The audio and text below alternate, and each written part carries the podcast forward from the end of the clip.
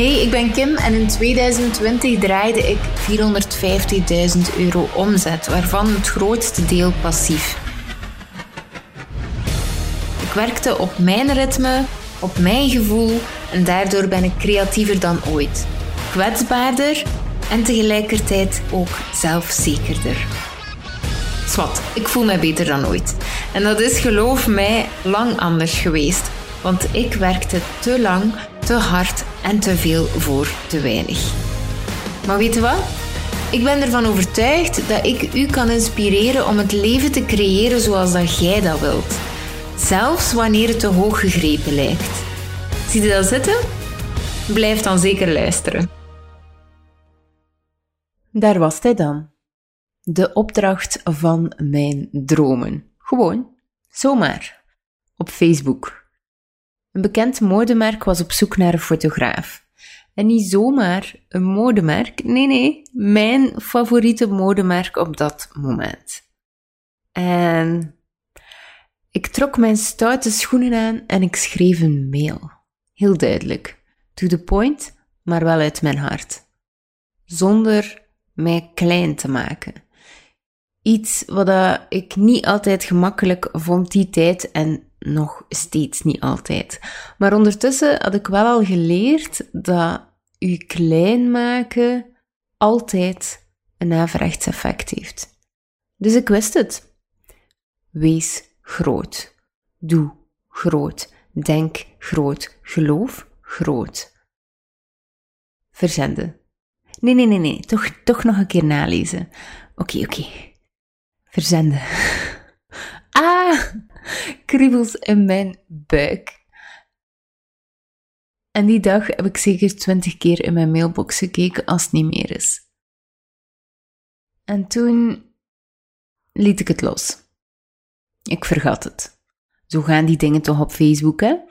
Uiteindelijk winde toch nooit niets of hoort er dan toch niks meer van. Er hadden waarschijnlijk 100 fotografen zich aangemeld en waarschijnlijk waren de over 99 tenminste ervaren modefotografen of hadden ze tenminste toch iets meer ervaring als ik. Toch? Een dikke week later kreeg ik een bericht. Of dat ik naar Antwerpen wilde komen voor een gesprek. En ik voelde een piepend geluid ontsnappen uit mijn keel. En toen dacht ik, bah, moet ik nu echt een sollicitatieronde ondergaan? Oh, ik had er eigenlijk echt geen zin in en ik weet niet of dat jij dat zo voelt, maar sollicitatiegesprekken zijn nu niet de meest energiegevende taakjes in mijn leven. En ik dacht van, oh, dat gaat toch niet lukken. Maar ik wilde het wel weten. Ik moest het weten. Zou ik het kunnen worden? En als ik het niet zou worden, dan zou ik er alvast heel veel uit leren, toch? Dus ja, daar ging ik dan, met de trein richting Antwerpen. En ik stond voor een prachtig, prachtig herenhuis. Zo eentje met grote raampartijen, een galmende gang en een vintage geurtje, zoals alleen een herenhuis dat kan hebben. Wauw. En toen voelde ik het. Nee, Kim, nu niet. Nu is er geen tijd voor angst. Ik voelde ze. Kleine, mompelende Kim. Kleine mompelende Kim is een vijfjarige ik die verlegen is en zichzelf heel klein maakt. Ze komt heel vaak de kop opsteken als ik zenuwachtig ben, overweldigd en of imposter syndroom voel opsteken nu niet. Halt. Diep in en uitademen. Ze is weg. Oké, nu kan ik praten. Er zijn niet zoveel mensen die kleine mompelende Kim te zien krijgen. Meestal kan ik ze verdringen door een paar keer diep in en uit te ademen. En dan denken ze dat ik heel zelfzeker ben. Omdat ik rustpauzes neem. You wish. Ik heb gewoon tijd nodig om haar weg te moffelen onder een stoffig, denkbeeldige mat, die kleine mompelende Kim. Hup, weg, jij. Het gesprek gaat heel vloeiend, zoals ik dat meestal doe bij een sollicitatiegesprek. Het is iets heel natuurlijk. Het gaat. Heel natuurlijk. Waarom? Omdat ik ondertussen al meer dan tien jaar ervaring heb met solliciteren. Vanaf mijn zeventiende was het normaal. En vanaf mijn achttiende deed ik het wekelijks. Ik leerde mijzelf verkopen. Met mijn hart, zonder mij klein te maken, want klein maken werkt niet. Waarom moet mij pakken? Ah, tuurlijk, daarom en daarom. Ja, tuurlijk, nee, dat is waar, ik heb hier geen ervaring mee. Maar geef mij één dag de kans om mijzelf te bewijzen en ik ga aantonen dat ik het beter kan dan de meeste werknemers die hier al maanden werken. En dat deed ik ook vandaag. Heb je ervaring in de mode-industrie? Nee, maar dat zie ik als een pluspunt, mevrouw. Ik haalde mijn portfolio boven en ik vertelde vlot en krachtig bij de beelden hoe ik het licht zie en hoe ik hun kledij tot zijn recht zou brengen. Ik heb dan wel geen ervaring met mode, maar dat is net mijn kracht. Kunde u mijn portfolio inbeelden? Kunde zien waar ik naartoe wil als ik het u vertel en past dit bij jullie? Ja, helemaal interessant. Zo had ik het nog nooit bekeken. Super. Oké, en hoeveel vraag je per uur, Kim? Zoveel. Ah, oké. Bedankt voor de komst. We houden u deze week telefonisch op de hoogte van wie dat de job alvast gekregen heeft. Ik had het gevoeld. De verandering in toon wanneer dat ik mijn prijs vertelde, alles ging heel vlot tot er werd gepraat over geld. Dus ik had het eigenlijk losgelaten. Die job zou waarschijnlijk niet voor mij zijn. Maar een week later kreeg ik telefoon. Hey Kim, we hebben een vraagje. We zijn echt wel fan van uw werk en je paste helemaal binnen ons bedrijf. Maar je vraagt wel dubbel zoveel dan alle andere kandidaten en zij hebben meer ervaring binnen de modebranche, dus we hebben toch wel wat twijfels. Kun je eventueel uw prijs laten zakken? Ik heb die vraag eerder gehad. En elke keer als ik die vraag krijg, dan krimp ik ineen. Niet omdat ik bang ben, of dat mensen mij goed genoeg vinden, of ik mij afvraag of dat ik het al dan niet waard ben, maar omdat ik het gevoel heb dat ik over mijn grenzen aan het gaan ben. Omdat ik voel dat ik mij niet vasthoud aan mijn waarde. Een waarde die ik heb uitgerekend. Een waarde die klopt. Ik heb het op papier. Dit ben ik waard. Alsof dat ik bij de uitverkoop word gezet. En de enkele keren waar dat ik over mijn grens ben gegaan qua prijs, omdat er iemand dat vroeg, voelde ik me eigenlijk achteraf altijd vies. En vaak waren de samenwerkingen nadien ook van hetzelfde kaliber. Ik merkte ook dat wanneer dat ik iets van mijn prijs deed, dat precies was alsof dat ik mijn potentiële klant bevestiging gaf. Zie je wel dat ze te veel vraagt? En dat mijn product dan om die reden in één keer niet meer dezelfde waarde had. Kijk, ik wilde die opdracht oprecht heel graag. Maar ik besloot om mezelf niet bij de uitverkoop te zetten. Hey, jammer, want ik had ook echt een goed gevoel bij jullie, maar mijn prijs is correct en daar krijg je ook waarde voor. Dus helaas, ik ga jullie opdracht moeten weigeren. Nu moet je weten dat wat ik heb geleerd als tiener in armoede, is dat er één ding is. Het universum zorgt altijd voor oplossingen. En dat wil niet zeggen dat er in één keer geld uit de lucht komt, gevallen of roze varkentjes, maar uiteindelijk krijg je wel altijd wat je nodig hebt. Zelf al is het kleine stukjes, zelf al is het een basisbenodigdheid. Dus er komt altijd wel iets anders uit de bus. Zolang dat ik maar in overvloed leef, zonder angst van wat ik niet weet. Inderdaad, Kim. Spijtig, wij hadden ook echt dat gevoel, maar kijk, het is boven ons budget. Veel succes ermee, ik wens u het allerbeste. Drie dagen later kreeg ik telefoon. Hey Kim, we blijven maar aan u denken. We hebben besloten om het budget voor u vrij te maken. De max! Toen ik twee jaar aan de slag was als fotograaf, kreeg ik een mailtje binnen voor een huwelijksreportage. Ze kwamen op gesprek om alles te overlopen en op een bepaald moment vermeldde het koppel dat ze getwijfeld hadden tussen mij of Nele Watti. En ik, ik was ademloos. Ik of uh, Nele Watti? Nele Watti was nog lang voor ik ook maar aan de slag was als fotograaf al een van mijn favoriete huwelijksfotografen. Dus ja, het voelde bijna alsof ze vertelde tegen Paul Goossens, ja, we kozen nu boven George Clooney. En ik wist even niet hoe, hoe dat ik moest reageren, dus ik zette mijn grootste pokerface op, want ik wou de opdracht uiteraard niet kwijt. En ik vroeg, ja, mag ik juist een keer iets vragen uit interesse? Waarom heb je beslist om mij te kiezen boven Nele? Al, we vonden Nele ook er, we vonden haar beelden ook echt fantastisch, maar op een of andere manier hadden we meer connectie met u en uw beelden. Ik heb die avond zeker tien keer rond de tafel gedanst omdat ze mij hebben gekozen, boven mijn eigenste idool. Zo'n dingen vind ik enorm interessant. Waarom? Waarom in godsnaam? Ze kozen mij met mijn twee jaar ervaring boven een van de beste huwelijksfotografen in België. Waarom? En niet op basis van prijs, maar op basis van een gevoel. Zo'n dingen heb ik altijd heel intrigerend gevonden. Want klanten, die geven niet om kwaliteit. Klanten geven om het gevoel dat ze bij u krijgen. Om wat jij uitstraalt. En de kracht om te verkopen, die ligt daarin. En toch gaan ondernemers altijd op zoek naar vergelijkingen. Instagram, Pinterest. Oh, die is beter dan ik. Waarom zou er iemand in godsnaam voor mij kiezen? Oh, ziet dat nu. Zoveel mooiere kleuren. Ik weet niet eens hoe ik dat moet doen.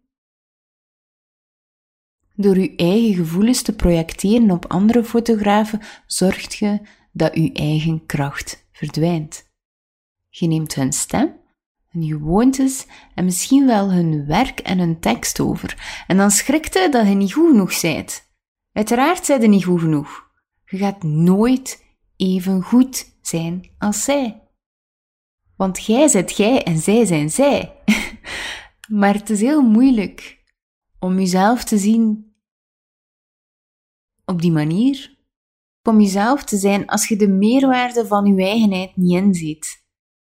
Ik ga u een geheim vertellen. Vandaag vind ik nog altijd dat Nele duizend keer de huwelijksfotograaf is die ik ooit zal zijn.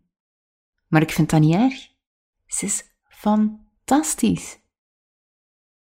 Maar ik heb mijn eigen ambassadeurs, ik heb mijn eigen klanten, die net op dezelfde manier kijken naar mij als ik naar haar. Dus wat? Wat als je na jaren nog altijd je agenda niet gevuld krijgt? En wat ligt dat dan precies? Doe jij echt uw eigen expertise? Luisterde jij naar uw intuïtie? Heb je uw expertise al gevonden? Of zijn je al die jaren druk bezig geweest om aan iemand anders zijn verwachtingen te voldoen, om aan andere fotografen hun bevestiging te voldoen, om in iemand anders zijn voetstappen te stappen? Een jaar geleden had ik een koppel over de vloer en ze waren van plan Nele Watti te kiezen. Daar was ze weer, ons Nele. Maar Nele, die was vol zet.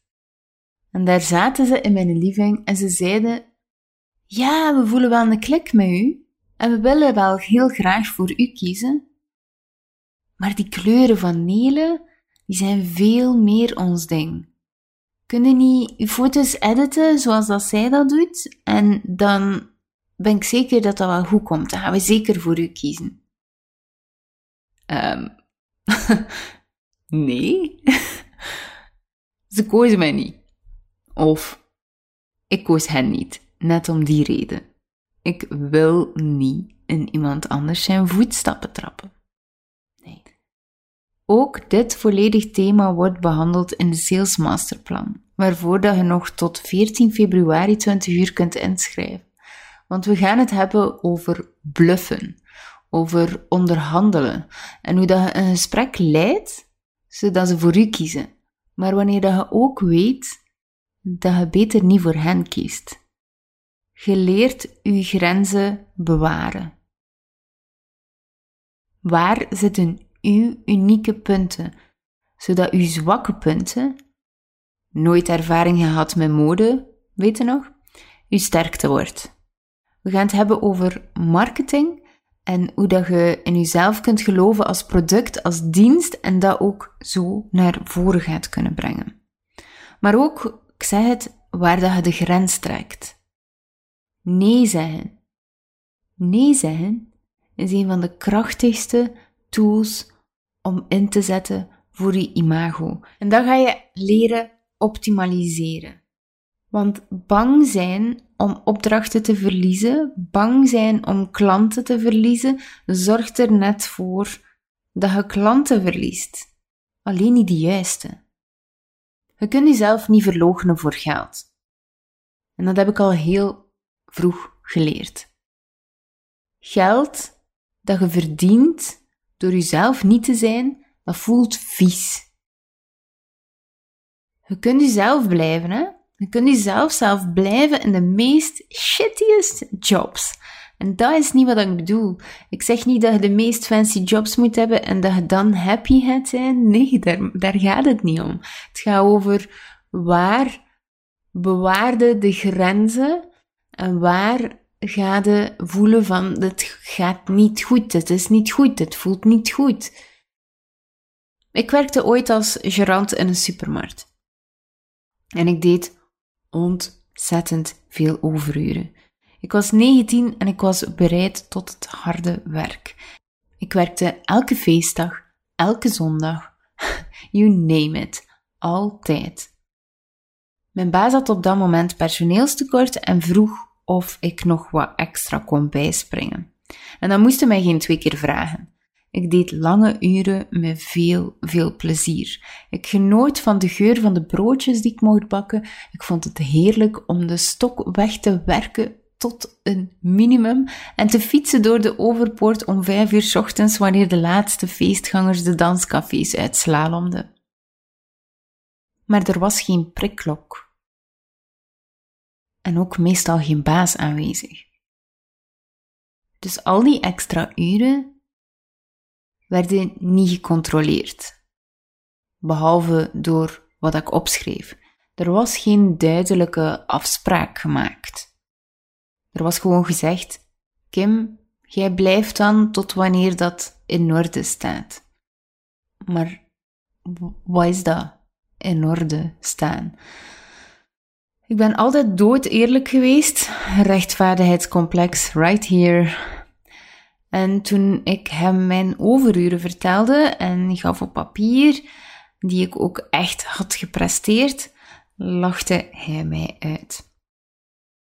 Niet overdrijven, hè, Kim? Zoveel heb jij niet gewerkt. Weet je wat? Ik zal u de helft van uw overuren betalen.